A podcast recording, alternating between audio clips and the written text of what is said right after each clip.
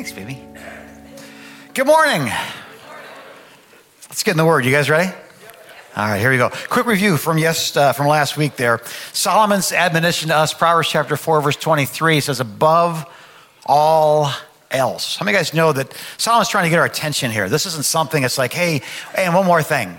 This is not um, housekeeping. This is like priority time. Above all else, whatever you do, before everything else, this has value, this has priority, this has power. Above all else, guard your heart. For everything you do flows from it. Um, we got into that word last week, the word heart, the Hebrew word lave. And it means not just like your your cardia, not just like this blood pumping organ thing, but the center of your being. It means, above all else, make sure that your inner man, your mind, the stuff you know, the stuff you think about, the stuff you reflect on, the, the memories and how you process them, the inclination that comes out of those memories, the resolutions you make, the determination of your will. Above all else, guard these things because from these things come the wellspring of life. Like your life will progress, it will proceed from this default setting. And what Solomon is trying to say is this, and I, this is probably a better way to say this, is there's a narrative in your heart, in your mind, there's a narrative. You, you see the world a certain way because of various inclinations, various memories, various resolutions, reflections. And so he's saying, above all else, make sure that the way you digest reality is real. Now, I don't have a percentage with my mind. I don't know how much denial I live in, how much lie I believe is truth. And how, I mean, how would you know unless you had something greater than yourself to tell you what you were believing wasn't true? Um, but, but in this way, I, I, I look at scripture and I look at my life, and I'll be honest with you, I find some difference between the two. How about you? If not, you just lied in church. There's a difference right? So we're, we're growing into this, but, but he's saying this above all else, so that you know it's real, make sure what you process reality with is real. Guard this heart. If you don't guard the heart, then what happens is uh, you can find hurt everywhere if you're a hurt person. Anybody got one of those in your family? Is he sitting next to you right now and you don't want amen? I get it, right?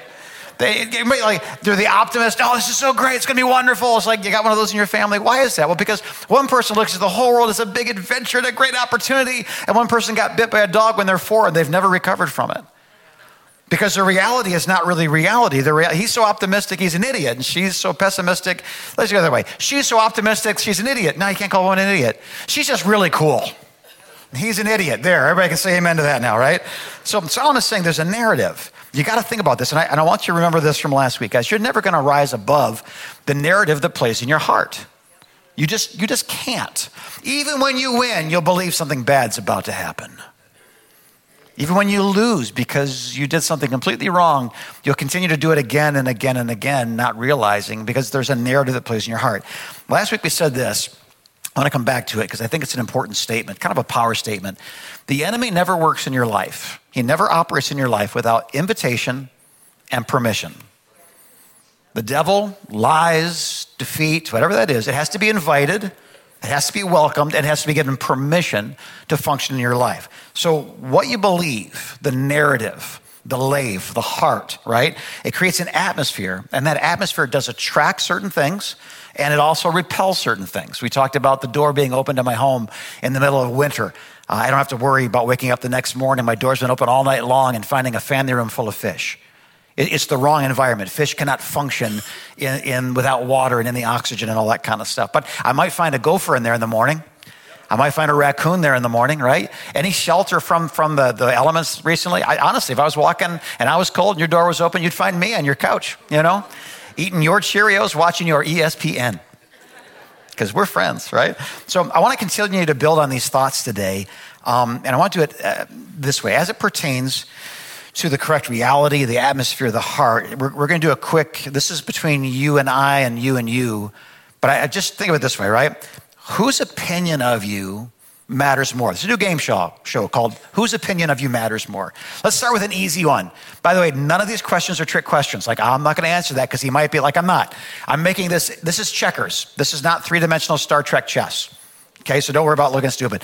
Would you rather believe, does the person's opinion matter more if they hate you or if they love you? The obvious answer is if they, they love you. Why? Well, because they're not going to be looking for faults, they're going to be looking for strengths.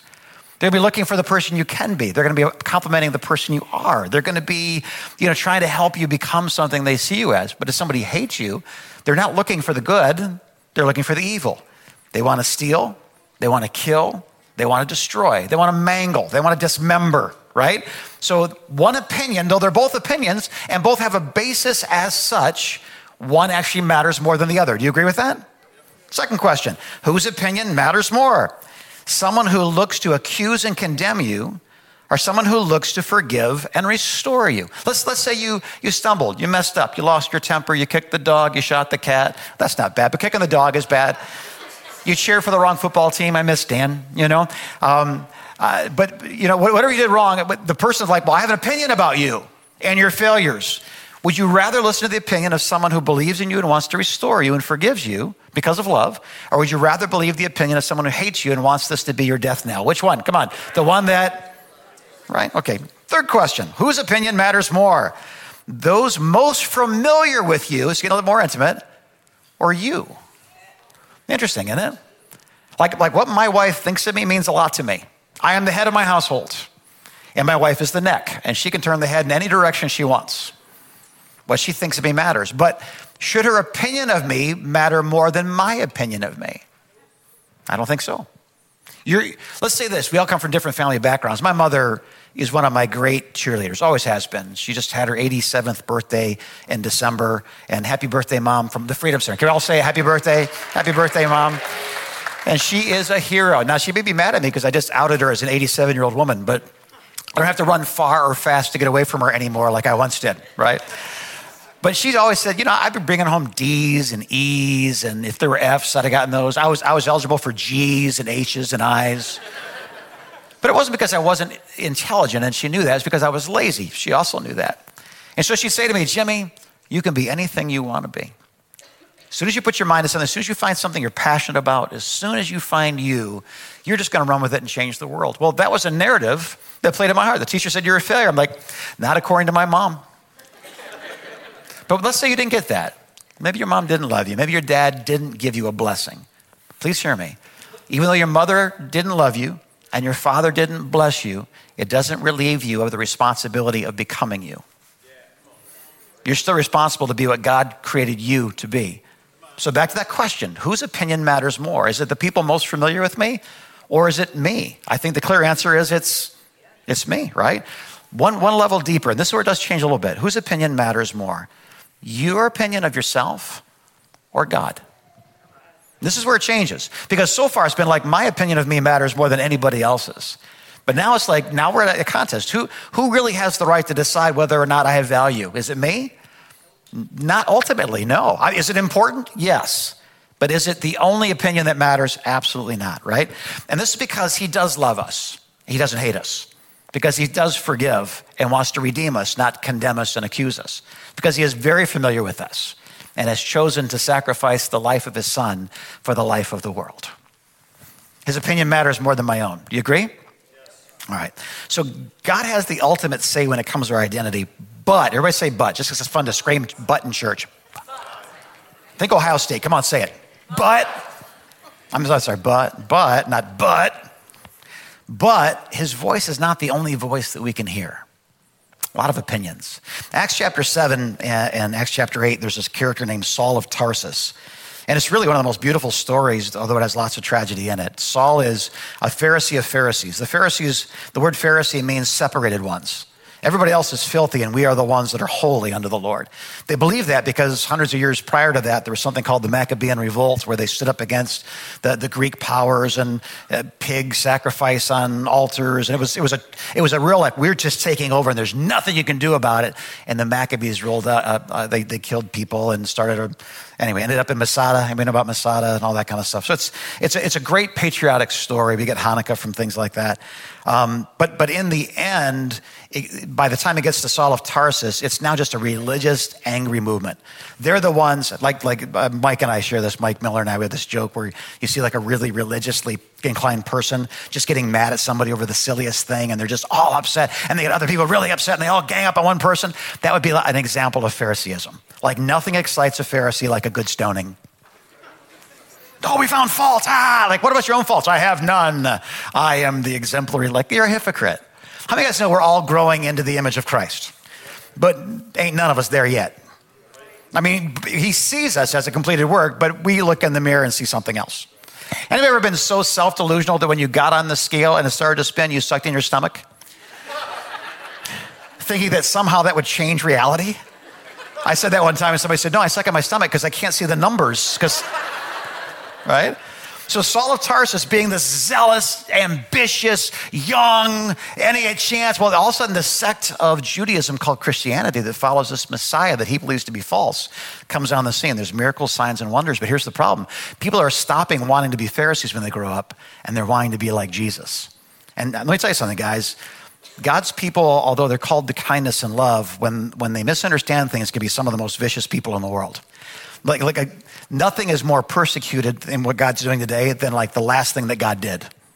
So the Pharisees were something God did, but it become something very different than God intended. And now they're going to persecute what God is doing. And it, it kind of goes along that way throughout church history and just the history of God's story. Every time God changes something, whatever God's doing new in people's lives, there's people that don't like it. And who doesn't like it most? It's the last thing that God did hates the thing that God's doing in people today. I, so be, beware of aware of that. So Saul of Tarsus to get everybody's favor, and he's he's made it to Harvard and Yale, and he's got his doctorate, if you will, and he sits under the feet of a, a rabbi named Gamaliel, who still his commentaries are famous today, and he is like the guy, right? He's the Albert Einstein of physics, only it's theology, and so he, he's going to promote his career, and this is what he does: he decides to go after every Christian he can find. He presides over the execution, the stoning of a man named Stephen, one of the early deacons, and wonderful man of God. He's forgiving them as they're chucking rocks at his head, and finally the last one hits him in the head, and he's out, and they leave, and they kill him. And he presides over that. He, he watches the coats, is the way the Bible says that. He's the one who, leave your coats here, I'll be in charge. He's not, he's not a coat boy. He's the judge and executioner. He orders the execution. He goes on to begin to uh, arrest people, go from house to house and find people. And there's, there's an informative thing. Think, think um, Nazi Germany in 1939, right? They're, they're starting to tell on their neighbors. They're starting, and he too is a Christian. And they go in there and they, and they grab somebody's daughter out of the bed in the middle of the night. They grab somebody's husband, somebody's father, somebody's brother, somebody's son, and they arrest them. Men and women, he puts them in prison for their faith in Jesus. And then one day, as the story goes, he's on his way to persecute more people when all of a sudden there's a bright light. He gets knocked on his can and he hears a voice through this bright light say to him, Saul, Saul, why do you persecute me? And he goes, Who, who's, who's calling, please? And the voice says, I am Jesus, whom you're persecuting. Now, I've had oh crud moments in my life. Have you? This is the oh crud moment of humanity. Oh, crud. And instead of, instead of getting even with him, the mercy of God is on full display, and Saul of Tarsus becomes the apostle Paul. But here's the problem he's executed, the, there's a small group of believers in Jerusalem. He's arrested a lot of them. He's not trusted by anybody. He's executed some of them. And now he realizes what he's done. He thought he was Moses in the story. He's not Moses, he's Judas. And how do you deal with that, right? So, how does he face these opinions? Um, the Pharisees called him a heretic because he changed doctrine. He's a traitor. He was one of us, but he's been seduced by the demons over there, right? The Gentiles called him a troublemaker and a criminal. Believers called him a persecutor and a murderer. So, how does he navigate back to the opinions of others? How does he navigate those things? How does he, how does he see what he's done in any other way besides what he's done? Now, if those who call him these things, are they, are they lying about him or are they telling the truth? He's a persecutor, he's a murderer. He, he's a heretic to them. He's a traitor to them, right? He's all of these things. And this is how he did it. Please hear me. This is the only way to do it. He found his identity in the opinion of only one. He allowed the one voice whose opinion was greater than everybody else's opinion to form his identity. He, he said things like, This one thing I do, forgetting what's behind. I can't fix it, I can't change it. I don't have a time machine, I'm, I'm not magic, I, I have no genie in a bottle. This one thing I do, forgetting what's behind, I strain towards what's ahead. Let me, let me drop a truth bomb on you. And, and here it comes. It's falling, it's falling. It's 2,000 pounds, lands in the middle of the room. Here it is. Ready? God is love. 1 John 4 8. I'm quoting scripture. You say, well, that's out of context. No. Verse 7 uh, Beloved, uh, let us love one another. For love is from God, and everyone who loves is born of God and knows God. He who doesn't love doesn't know God, because God is love. It's not out of context. God is love. Isn't that a wonderful moment in human history? God is uh, really big. No, not enough. Uh, super smart. No, no. He's everywhere. No. What? And, and I love that John finds this one word that's carefully defined by the Apostle Paul in 1 Corinthians 13. God is love. Now, understand this when he says God is love, it's, it's the essence of who he is. It's the law by which he rules. It's the motivation for all he does. It's the atmosphere. It's the narrative. It's the heart of his kingdom. It's love. Now, and, I, and you need to hear this love is not a feeling God gets as he thinks about you, love is a decision he's made about you before you were ever you. A decision. I've been married for 35 years and one week. Love, many times, to sustain that marriage has had to be a decision, not a feeling. I've been a father now for 33 years. Love, many times, has been a decision and not a feeling. I've been a grandfather now for six years. It's all feelings. It's wonderful. I've been a pastor, I've been a friend most of my life.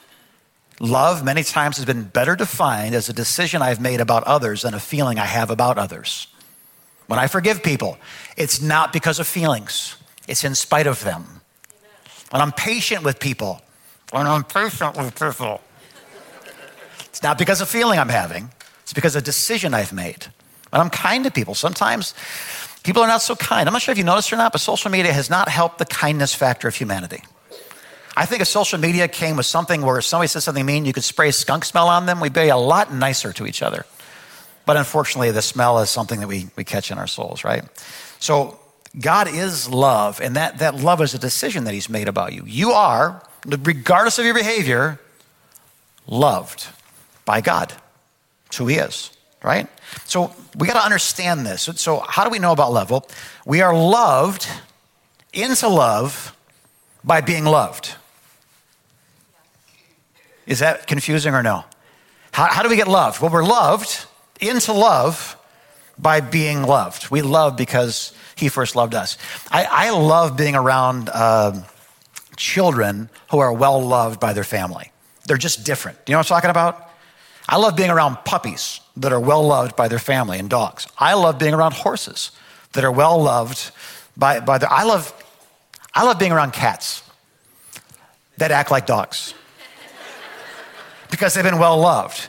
I can tell of a child, and I, I know they're shy. I don't mean saying your kid is shy, he's not well loved. I'm not saying that. But I just the other day, I was standing up here going my notes. I'm kind of running a little bit behind, and I'm, I'm, I'm, focusing right here, and I've lost some peripheral vision. All of a sudden, there's something on my leg. I look down, and it's little Ellie. And she's got curly hair and blue eyes. She looks up, morning, Pato. Right? And I just go, that could be the best thing that's going to happen to me all day.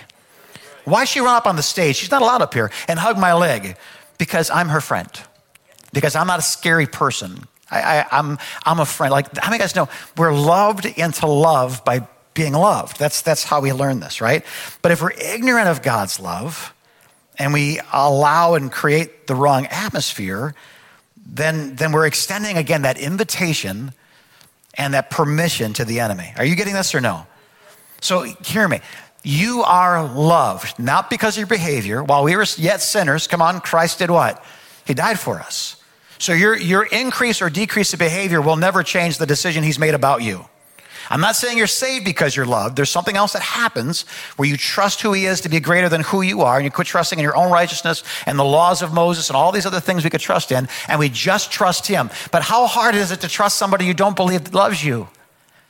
And how easy it is to trust someone that you know does regardless, right? So let's just let's just get even more basic. You guys doing okay? Build on this a little bit. So, so why did God create you? Anybody know? Answers on the board, Chase. It's to love you. Like God literally, like, oh, gee, I need someone to mow the grass in the garden. Uh, bada bing. Adam. I mean, if he needed the grass mowed, he'd have created a goat. He created a son. Why? It's not because God was incomplete, but because he was so complete that the need to share it with somebody was just obvious, right? So he creates somebody in his image. And he goes, You know what? You got me and I got you, but I know what I'm missing without you, and I, am going to give you somebody that you are like to me. So he, he creates Eve, right? There's this, this beautiful ongoing. He created us to love us. Now, understand this as it pertains to your life, what God can do in and through your life is most affected by your ability to allow God to love you. And there's reasons why we don't. I know what I did, I know his commands are. I know what I didn't do, and I know what his expectations are. I know what I think, I know what I feel. I know what others, when I thought and felt that in front of them, what they thought of me. My mom didn't love me. My dad didn't bless me. My, my siblings made fun of me. I had a girl break up with me in third grade. I got bit by a chihuahua when I was seven. I, I get it. All these things that create this atmosphere and this narrative. But I'm trying to get you to see today is all those things, though they're not, they're not untrue, there's something more true. And that is the love of God. Without the love of God, the best we can hope for is a religious morality, even from Scripture. With the love of God, the light comes on. Because now I'm a loved son, I'm a loved child. I'm not, I'm not earning anything. I'm not trying to become something. I already am something because of the love of God. So, John, he describes himself in his gospel as the disciple whom Jesus loved. Now you say, well, that's kind of arrogant. It's like Moses calling himself the most humble man in the world. Like, you know, but does, does Jesus love John more than the other disciples? Does Jesus play favorites? So why is John the disciple whom Jesus loves? My thought is because John is the disciple that led him. Peter had pride. Judas had lies and sin. Matthew had math. But for some reason, John just said, You love me? Awesome. And Pete's like, Yeah, I love you too, man. I'd die for you. Oh, didn't die for him. I guess he's mad at me. Judas is like, I, I love you. I, I love you. I love you, man. Jingle, jingle, jingle, jingle with everybody else's money in his pocket. He's a thief, right? When Jesus said to John, John, I love you, John said, I love you too. There was nothing stopping John from allowing God to love him through Jesus Christ. What is stopping God's love in your life? What is it that interrupts your ability to allow God to love you? You got to hear me, guys. Why would we ever stop the love of God? This is why, right here. Boom, truth bomb number two. We only receive the love we think we deserve. So when I acted good yesterday and had a good day and read my Bible and did a Bible app thing and prayed and went to church and didn't cuss when the Lions fumbled the ball and you know just like man, I'm, I'm but the next day I woke up just with Satan in my mouth and, you know, the devil in my hands. I, I drove down 23 and I cursed about 18 people and, which is good because I cursed 22 yesterday. So I'm getting better. I see the difference. But we do the math in our head. It's, it's somehow, somehow we believe that our behavior deducts from the love of God. But your behavior has nothing to do with the love of God. It's a decision he made, not a feeling he has. It's decided, right? So, sin, guilt, shame, blame, they, they all have this effect of creating distance in any relationship that we have on earth. Therefore, we believe if we sin here, you know, if we lie here, if we cheat here, if we steal here, if we lust here, then it must change him because everybody else has changed when I behave this way. That's why I hide my behaviors from everybody. But we can't hide from God, and we know it. So we say, my behavior must in some way affect his relationship with me. Understand this, guys. Our confidence in the narrative of God's love must be louder than the narrative of our sin, or we will miss the life of love for which we were created. So, true or false? Paul's a murderer. True or false? True or false? I've sinned. Don't judge. True or false? You've sinned. True. There, how's it feel? So the, the voices that condemn us aren't lying.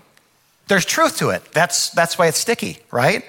But the voices that, that are talking to me are not necessarily the only voices. Now, just get this, really. Forgiveness and love don't primarily ask what's true. Did you know that? Forgiveness and love don't necessarily ask what's true, they ask what's more true. Is it true that Paul's a murderer? Is there a truth greater than that truth in the eyes of God? Does God's opinion matter more than Paul's opinion? Does it matter more than his victims' opinions? Does it matter more than his mama's opinion? Yeah.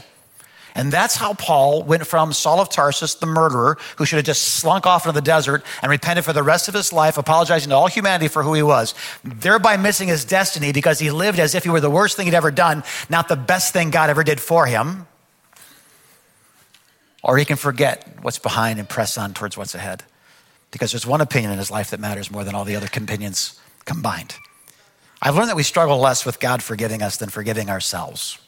That's why we're kind of ending the series, I Belong to Jesus, with this statement this morning or this, this message this morning. God forgiving me because it's happened so many times. It's, it's a fairly simple thing. Anybody struggle with God's forgiveness? No, don't raise your hand. I, I have at times have struggled with my, my thoughts. Is God forgiving me, not forgiving? But, you know, after sinning a million times, I'm pretty good at asking for forgiveness. And that was last week. That wasn't my entire life. That was the million times, right? I need a blanket of mercy laid over the sins of my life. But He's just forgiven me so many times, it's hard not to believe in that blanket now. The thing I'm having a hard time believing in sometimes is not the mercy of God, but forgiving myself for the things I continue to do things I continue to struggle with, things I wish I didn't. I, I made promises and vows and, you know, commitments and accountabilities, and still, man, Thanksgiving, I get fat. And that may be an analogy for other things, but you know what I mean, right? Let me remind you um, whose opinion matters of you more, you or God? Why did God create you? To love you. What has God done to remove the sin, the guilt, the shame, the blame, and shift the narrative to love and forgiveness? It's, it's crazy what He's done to pay in full for the crazy things we've done, is it not? Somebody should write a song like Amazing Grace. John 3 3, Jesus actually used these words a man must be born again. He's not painting over rust, he's creating something brand new. 2 Corinthians 5:17, Paul uses the word new creation through Christ Jesus, in Christ Jesus. Psalms 51:10, David purposely uses the word bada, uh, created me a clean heart. The word create is a Hebrew word bada. It's only used a few times. It doesn't mean to take clay and then create a jar out of it or take wood and create a house out of it. It means to take nothing and make it into something it never was. In the beginning, God created, God bada the heavens and the earth. There was nothing, and then there was. Why? Because God bada. He created it. Bada bing, bada boom. Come on. Right? That's how I remember that word. God said, and bada bing, there it was. Unless you believe in the Big Bang, then it's bada boom. Guess what I'm saying is this. When he says, I don't want you to paint over the rust, I don't want you to put Bondo in the cracks, I don't want you to paint over a second coat. I need something I don't have. I need a heart that never slept with Bathsheba. I need a heart that never murdered her husband Uriah. I need a heart that's never known sin. I need you to change the narrative from the worst thing I've ever done to the best thing you've ever done for me. In order to walk in the atmosphere of the heart um, of sin and guilt and shame, you have to, you have to listen to the, level, the devil's accusations about you and say amen to his sermon. In order to rise above those accusations, you have to believe what God has said about you. And let me tell you this, because this is important. It, it, we, we hinge on hypocrisy if we don't understand this. What the devil accuses you of is probably true. That inner guilt voice about how bad you are and what you did and you shouldn't have and you always and you never, I, I have a hard time disagreeing with it. And that, that's, one of the, that's one of my wrestling matches is you're so this and you're not enough that. And I go, yeah, it's true. So, how do we overcome the things that we have done poorly or not at all or tragically flawed or failed? It's this the only narrative, the only voice we can hear is not the voice of condemnation. Can't be. There's a second voice that made a decision before you were born to love you no matter what and created you knowing what you would do and sent his son to die, knowing exactly what it would take to redeem you from every last fault, sin, and mistake. And so, God the Father, right? It's true what the devil says about me. It just happens to be more true what God says about me. It's true what my enemies say about me. It's just more true what my father says about me. It's true. But if my wife points out faults, absolutely true. My sons, my grandkids, well, they wouldn't. They're perfect. But the, the meanies on Facebook and Yelp, it's true. I mean, some of the stuff they say is just bologna sandwich. I, that's a nice way to say BS in church, but it's it's it's that like no, it's that that didn't happen. You're making that up, and you need to go, you know, talk to somebody about that. But I, it makes it a lot easier to forgive other people, doesn't it? When you know that someone just really loves you no matter what, and they point out your faults.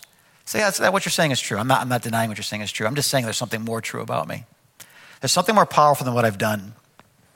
There's something more powerful than what's been done to me.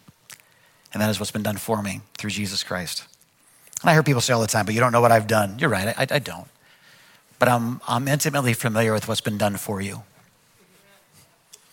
And that's why it's really hard sometimes for me to sit through counseling sessions where everybody repeats the devil as if I'm supposed to say amen. But I did this and I did that. I, I know. That's, I'm such a loser. Now, I'm going to disagree with you. I, you know, I, I did this and I did that. That's true, but you, you're, you're concluding something based on the evidence of your behaviors, and you're excluding one piece of math, and that is what God has done for you. So you're not going to get any better. You're not going to grow any farther. The relationships you want healed will never be more healed than you. How do we heal you? It's by you stopping quoting the devil as if it's the only truth and start quoting God because it's a greater truth. And when you do, now we got something to talk about. I was a slave in Egypt, I know, but now you're called to the promised land because that's how good God is. Piano person, join me if you would. Let me just wrap up six weeks of teaching. How many of you think I can do this in a minute and 10 seconds? How many of you guys think the Lions are going to win? How, how, many of you leave when I say I'm landing the plane? I got my eye on you, girl. I know where you're going. Get back here. All right. So we, we have to be forgiven by God, yes? yes? We all agree with that. Scripture's replete with that, right? We have to forgive others when they sin against us as we've been forgiven. Yes? Matthew chapter 6, verse 12, complementary 6, 14, Matthew chapter 18, we read that last week. Like we know these things, right? And the last thing is this we got to forgive ourselves as we've been forgiven. We have to switch the narrative from what we've done to what's been done for us. We have to. I, I love Hebrews chapter 11. Um, it's, you know what the Hall of Fame is? The best football player, the best baseball player, the best checkers player, whatever. There's a Hall of Fame, this Ring of Honor, or whatever, you know, the tradition is. Um, Hebrews chapter 11, the, writers of, the writer of Hebrews um, says these are the greatest stories of faith we have. They're amazing. Look what he did. He conquered this and he just, he killed a giant and he raised up a nation and he tore down idols and he died, you know, like in, in faith, even though the promise never came. Like these are believers. Like they just trust God so much. But if, if you ever look closely at the hall of faith in Hebrews chapter 11, you'll see that on the list there's a prostitute. Huh. Wonder what the Pharisees thought of that. You'll, you'll see that there's a couple of murderers on the list, right? You'll see that just about everybody on there lied, cheated, stole, walked in fear, lost other battles, blew up relationships, cursed their own family. That's equally true. Do you see that? There's a truth about them that's true. So, why are they in Hebrews chapter 11? This is why. Because when they trusted God, in spite of their behaviors, what they did came out of what God wanted to do, not what the devil wanted to do. In the end, we forget that there's prostitutes on the list. Why? Because Rahab wasn't known for being a prostitute, she was known for faith. Why do we forget that Moses murdered an Egyptian? I, I, don't know, but maybe it's because when he trusted God, he became a deliverer. And that became more true than the season of his life where he was a murderer. Last truth bomb, you ready? Perhaps the thing you'll be most remembered for, you haven't even done yet. Maybe what God wants to do in your life is still inside of you, it's still waiting for you to be you. It's, it's that restored this, it's that built that, it's that destroyed those. Maybe what you've done, maybe, maybe you're doing math a little too early. You're like, okay, you're totaling up, boom, this is who I am. Maybe, but, but what if you're gonna live another five years? Could you change the world in five years? Could you change your family in five years? Could, could ministries be birthed out of your life in five years? Could, could orphans and widows and people living in jungles and deserts and inner city, I mean, uh, maybe just restoring you but I would, I would wager that most of the people in this room, the thing you'll be most remembered for 100 years from now, you haven't even done yet. It's still in front of you, it's still waiting for you, it's still waiting for you. So, Lyndon, God bless you. Pastor Jason, take it from here. Pastor Jim and Graham Blank, you know, on and on we go. Uh, let's just close it here. Would you stand your feet? Nobody leave. I, I just, uh, if you stand, that lets me know you're paying attention. Don't leave. I got my eye on you. If you leave, I'm going to make you a deacon. I'll punish you somewhere or another. I'll pray against Detroit. There we go. Now we're on even ground. So the checklist, right? Are you forgiven? Are all your sins forgiven by God? Is his narrative of you in your heart louder, more powerful, more influential than the narrative of your accusers? Are you forgiven? Yes or no? If you are, great. If not, then know that. The answer was no, I'm not. We're going to do something about it in a minute. Have you forgiven, because of his great mercy, have you forgiven those who sinned against you? Yes or no? Really important. The kingdom of heaven will not flow through the kingdom of hell. If you believe he's good enough to forgive your sins, then you have to take that goodness and extend it to others. It's, it's not an option at all. We learned that last week, right? You guys think you're quiet this week. You should have heard you last week. Like preaching in a Hungarian wax museum. Like Dina talking to you about fasting. It was that bad. Like,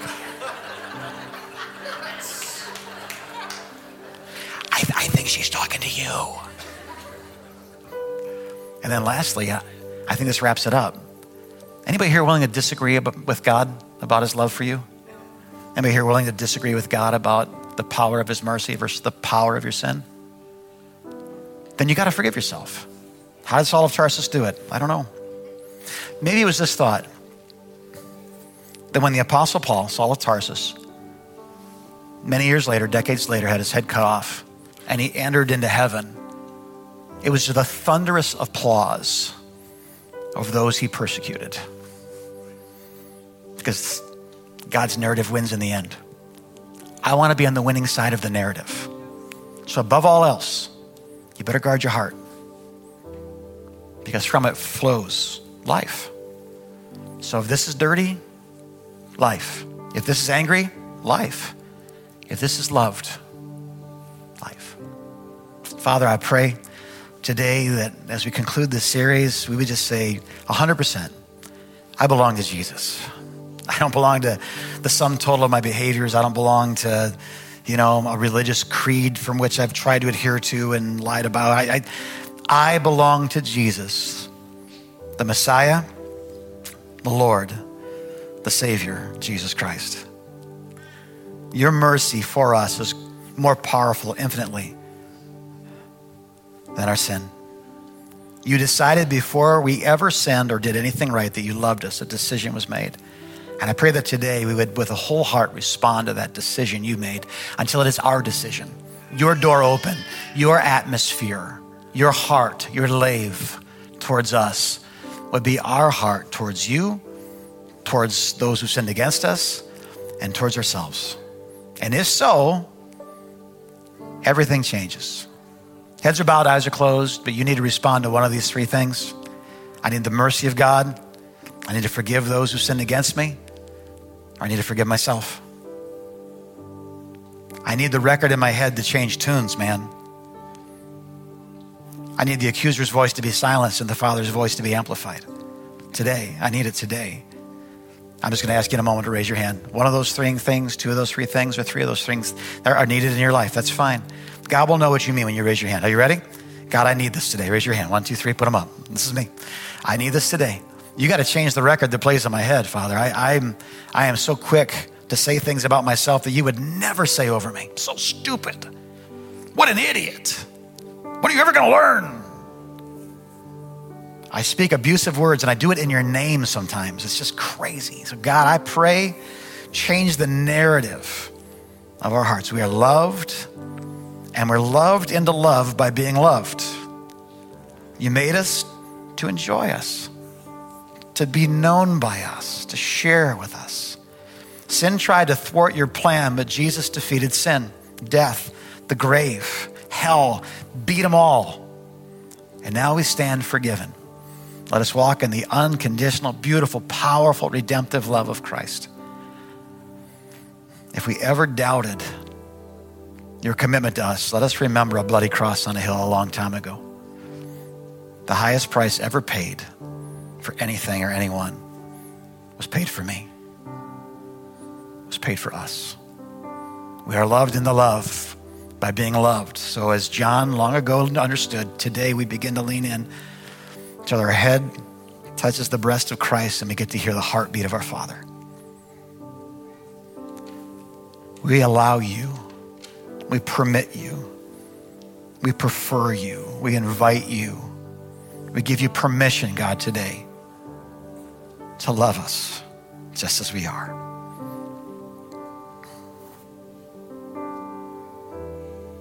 Just as we are. Holy Spirit, come and make these words so true we'll never recover from them. Holy Spirit, come and do an inner work. Object to every objection tear down every stronghold. Holy Spirit, I pray. I bind every hindering spirit in the name of Jesus Christ.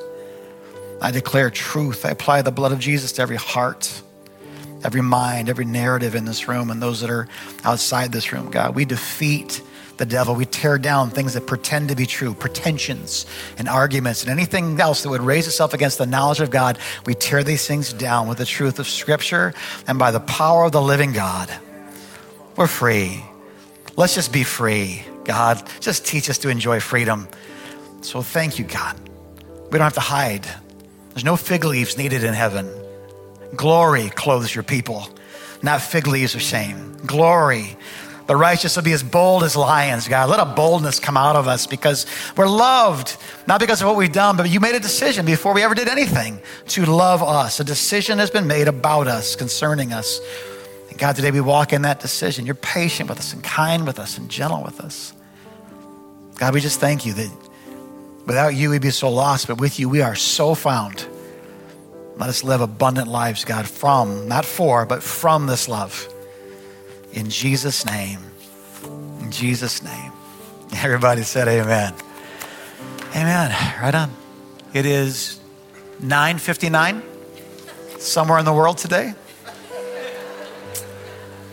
Altar workers are coming forward. If you'd like to kind of digest this with somebody, pray about it. That's what they're going to do today, or any other need you have. If not, get out of here and uh, you're dismissed. We'll see you next week. Hey, next week, I'm going to warn you, I'm teaching on prayer and fasting. so bring your pom poms, you know. It's going to be fun. Your flags, your swords. You're dismissed one way or the other. We'll see you soon.